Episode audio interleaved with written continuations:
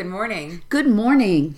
Welcome to Making of Her Story. For those of you that are joining us for the first time, my name is Crystal Farley. And I'm Heidi Solomon. And welcome. Welcome to Making of Her Story, where we discuss the power of pivotal moments. So, before we get started with today's episode, Heidi, you've had a very big month, and I think you need to share a little bit and celebrate some of your wins. Oh my gosh, thank you, Crystal. I know it has been exciting, you know, in addition to launching this podcast, which has been an amazing experience. Um, I just uh, stepped out of my comfort zone and accepted a position as chief executive officer for a small boutique business process outsourcing company headquartered in Guyana. I'll still be working out of uh, my home in New Hampshire when I'm not traveling, but uh, their primary operations right now are in Guyana and they do some business in the US and Canada. So I'm really excited about pushing myself and spreading my wings and uh, growing both personally and professionally on this new adventure. It's really exciting. Um, I think before we move on, I think it would be um, sort of helpful to share with people though, because I know you struggled a little bit with with making this choice, right? And I couldn't be more proud than to be sitting next to a CEO, if you will, right? But it's not always about the title. No, so it's not. Would you mind sharing just a little bit of how you know you, you know the risk that you took and what your journey looked like? Yeah, I mean, I have been in sales for the better part of 30 years and I've been in the outsourcing industry. I've been blessed to have a very successful career. And I was working at a company uh, for the last year and a half. And, you know, once again, I had a lot of success. I was just recognized as their top performer. Uh, I closed a lot of business last year. I had a lot in the pipeline. And this opportunity really just came out of the blue. And sometimes, you know, the universe just delivers exactly what you need exactly at the right time. And I could have chosen just to stay in my comfy situation that I was in, but I decided that at this time in my life it was really the right time for me to take some risk. And so I jumped into this. And, you know, a good friend of mine told me that it'll either be the best thing I did or just another thing I did. Mm. And so I don't think that there's failure associated with this at all. In fact, for me, failure is not an option, but um, I suppose I could always default back uh, to my comfort zone if I had to, but hopefully I'll just uh, be able to to fly. I'm excited for you, and I and I always say that growth happens outside of the comfort zone. So to hear you say that it makes me really excited. And you know, I mean, I, I, guess I look at obviously I'm a big part of this part of your life, right, from the making of her story perspective. Um, and obviously, I think this is brilliant. But you know, I think for you to take the risk and leave your comfort zone where you know you're going to be successful, where you could just stay and you know. Um, not struggle, but just thrive on status quo. You're going to push yourself and that is you know an inspiration i think. And i think you should find a lot of reward in that and Thank accept you. the recognition so.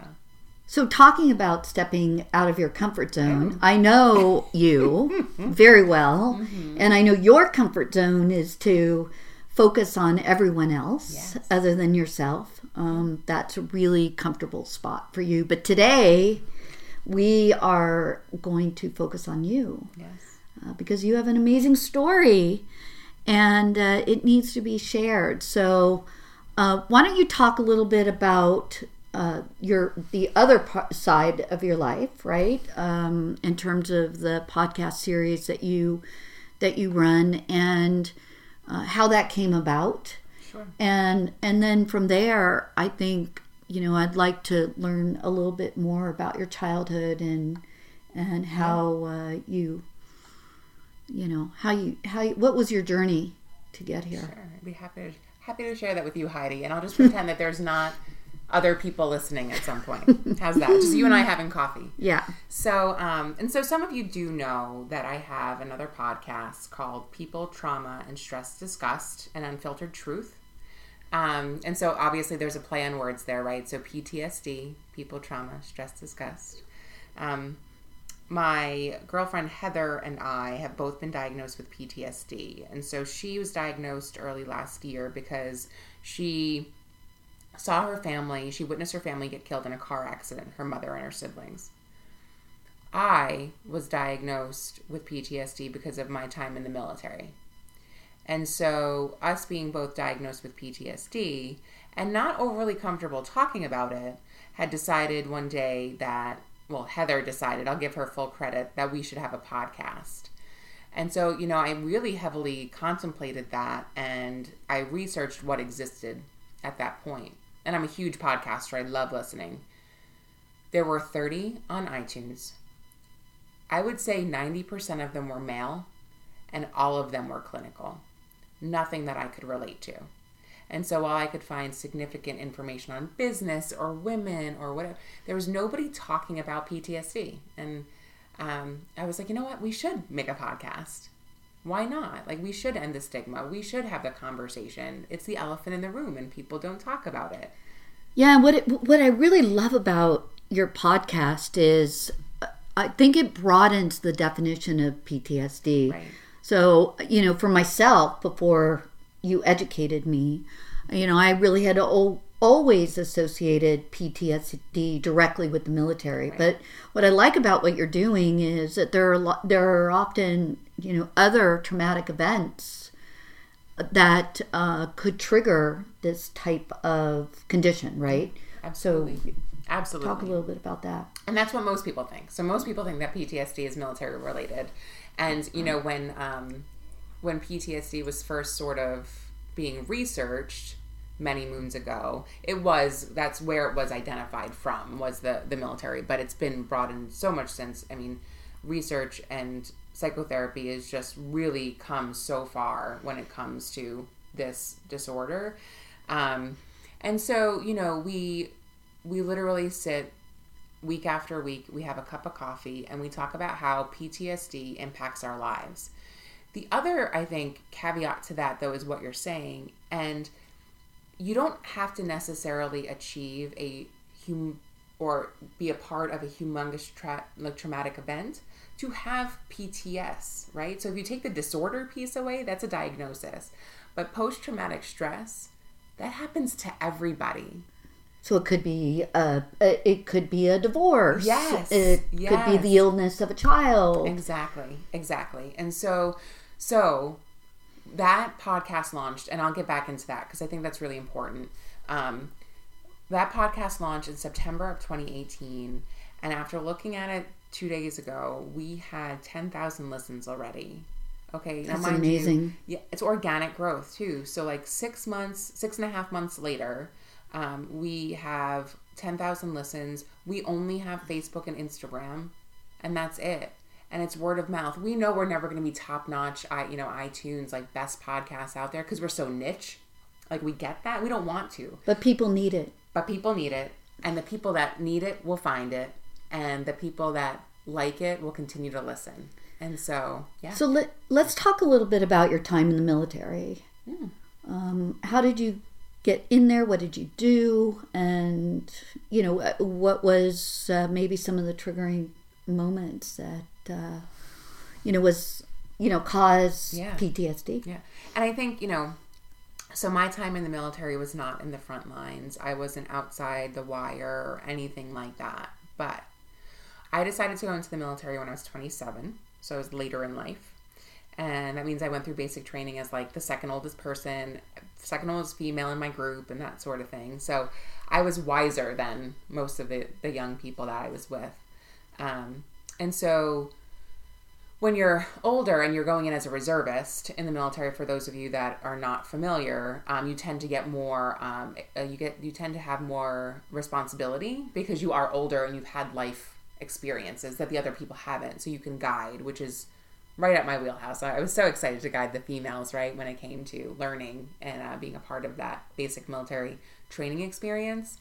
Um, and so I I had enlisted as a 2T2, which is air transportation. It's a highly deployable job because we are the southwest of the airfield. And so, what that means is if you go up to the ticket counter, my job processes your ticket. My job builds your baggage pallet. My job brings your baggage, your passengers to the plane. My job brings your cargo to the plane. My job joint inspects all of the cargo coming from the other branches. It encompasses a lot. And the airfield cannot function without us. So, there was a bonus when I joined. I was really excited. Logistics, I could totally do that. I was a people person. I mean, I am a people person, I guess. Um, customer service is my thing. So I knew it would be a good fit for me. But I didn't put two and two together that a bonus means it's highly deployable, means that I'm probably going to deploy a lot. Right. So the recruiters don't tell you some things. And that's my They fault. leave that Yeah. part out, right? So, um, so needless to say, I got in. I did really well. I was an honor graduate in, te- in uh, basic training. I was a distinguished graduate in tech school, and I loved it. I love military education and being a part of that culture. Several years later, I so from like I you know I was in. Uh, my husband and I were married for a year when I had gone through basic training and all of that. He went through the police academy. When I came home from basic training, I had a daughter. So, well, I got pregnant and then nine months later had a daughter. So, um, very happy time in my life. I was really excited. Fast forward a year, I was up for deployment. And so I I volunteered to go because if I didn't volunteer, I was going to be voluntold. And that's just how it worked. It was my turn. And I was okay with that. I was okay with that. I wasn't necessarily okay with leaving my one year old daughter at that That point. must have been so hard. Yeah. Can't imagine. Yeah, that was that was really challenging. I mean, I literally just had to hand her over to her grandmother and be like, "Okay, I have to go." Like I would have just stayed and cried and that wouldn't have been good for anybody. So, um come to find out later, my husband at the time was not okay with me going either, but he never shared that with me. So, I deploy. Um and I'm gone for about 7 months and you know, dealing with the emotions leading up to the deployment was hard. You know, my husband and I weren't really okay. Um, I'm leaving my one year old daughter, and then I'm in country for September. So I landed in Bagram, Afghanistan, September 7th of 2012. Four days later was September 11th of 2012, the 11 year anniversary of September 11th, 2001. Okay. So they, the Afghanis, they didn't need any reason to attack us. They would have done it anyways. But it was September 11th, so let's commemorate the occasion. And so four days in country, obviously very emotional. We get attacked. I'm sleeping because I work day shifts, so I'm sleeping or trying to sleep. And the sounds of the bombs going off, and the IEDs coming in, and the alarms going off, and people running, and um, security forces running through the hallways telling everybody to get down and get out, and just pure Chaos. chaos. I was so scared. I, I, I laugh at this now because the visual is funny to me, but my roommate and I, another young girl, literally sat on our floor in our underwear and we laughed so hard because we were so nervous and had no idea what to do. No idea. But did you d- did you think at that moment first, oh my gosh, I could die? Yeah. Second, oh my gosh, Belle.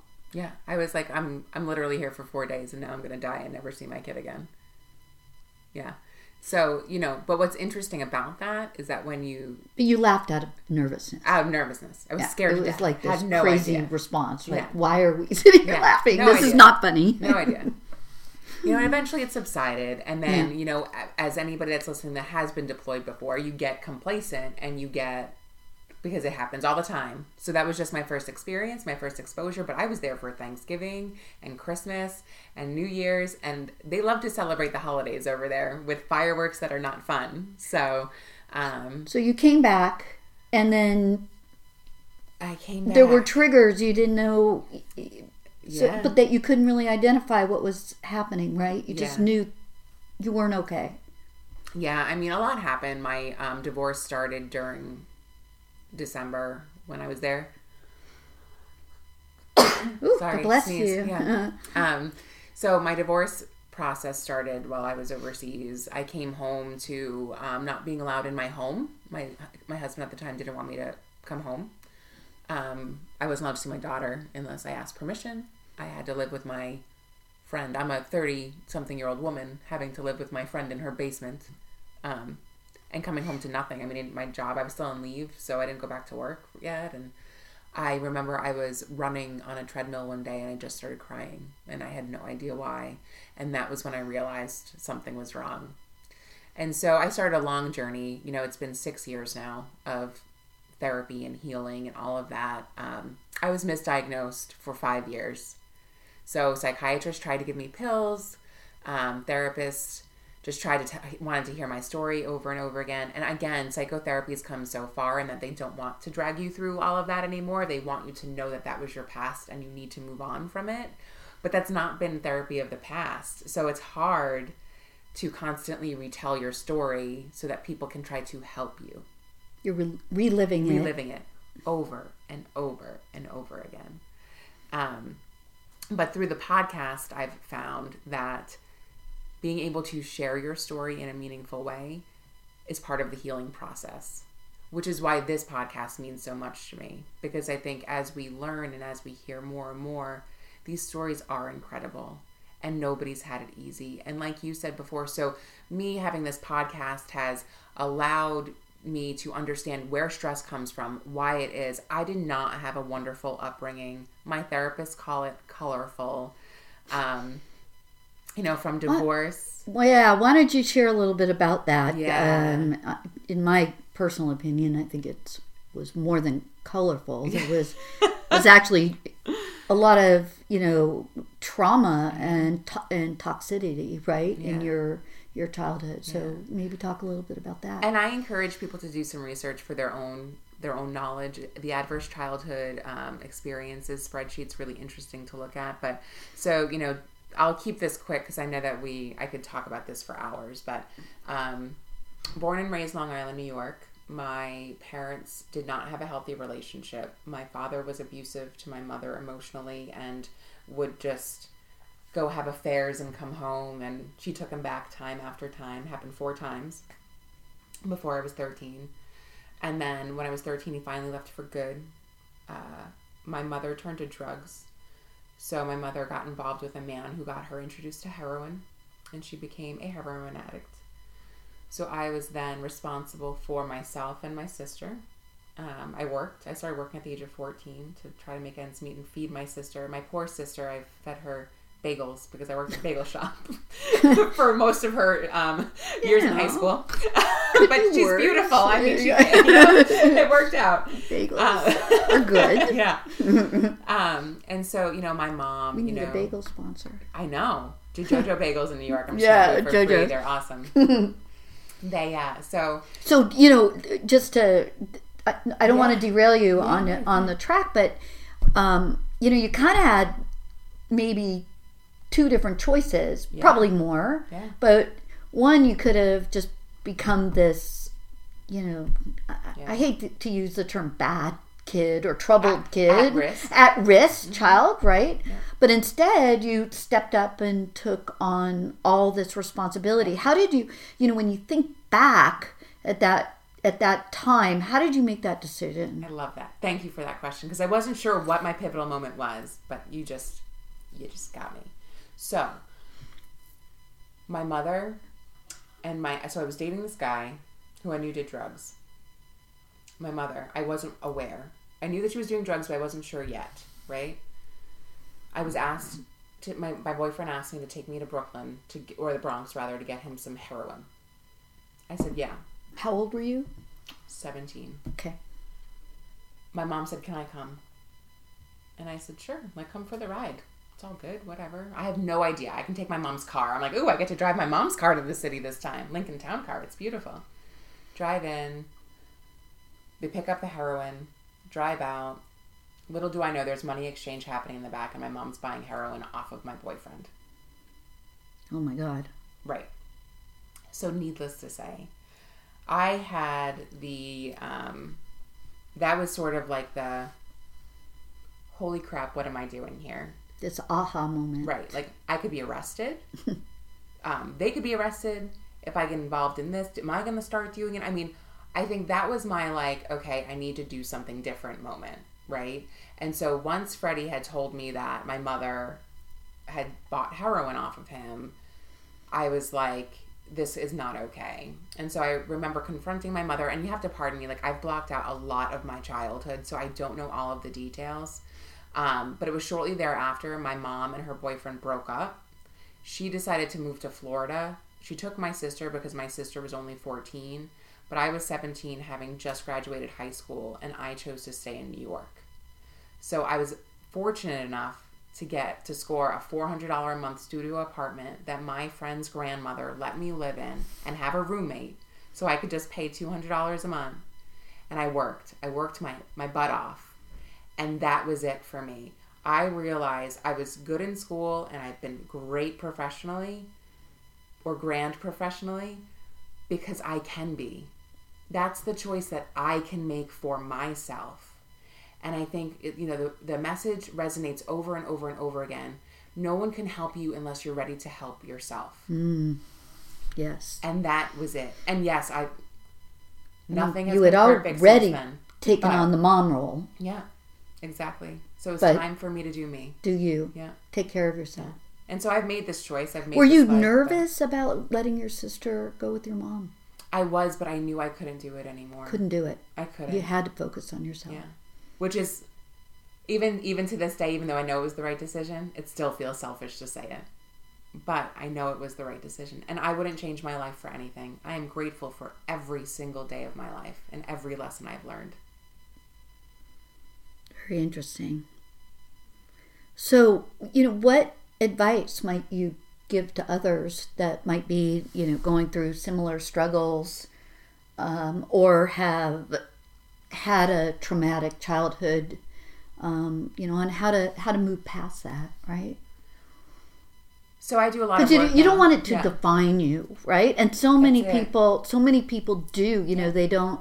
They're unable to let go of that past, Mm-hmm. and there's, and I get it, right? There's anger, and there's blame, and there's uh, Oh, so many different emotions, you know, that go along with that. But, um, and it's easy it's easy to blame it's easy to it, all of that is so easy and so now you know we've talked about i have my own stress management business right so i provide workplace stress management solutions it's one of my things along with many others but you know i think for me my one of my taglines is do not be defined by your stress so I think that it's really important to recognize that who you are today does not have to be who you were yesterday. And I think, you know, with the podcast, I get a lot of outreach like, how are you going to help me? What are you going to do for me? You are not the victim. You are no longer the victim. If you were weak, you would not be here today if you survived everything that you've survived. And you need to believe that. I can't believe that for you. So I think, you know, taking taking Accountability time, taking accountability for yourself and that nobody is going to fix you but you. That would be my advice. And I, you know, and I truly believe everybody can do it. Everyone. so they have the strength strength within, right? Absolutely. How do you how do you tap into it though? I am a huge fan of any sort of alternative therapy. You know, we talk about Reiki, and that's how this this podcast came about. Yeah. Taking two minutes to meditate every morning, journaling. I'm creating a journaling course because I think that people that get rid of negative thoughts, if you write down negative thoughts, tear them up and throw them away, it's a really great release. You're controlling them at that point. And so I think, you know, just finding what works for you. Finding a therapist is not easy. Doing you is not easy. Taking any time for yourself is not easy, especially as a mom or all of these little hats and different roles that we have. It takes away from those things, right? But will you be a better you for everyone around you if you take care of yourself?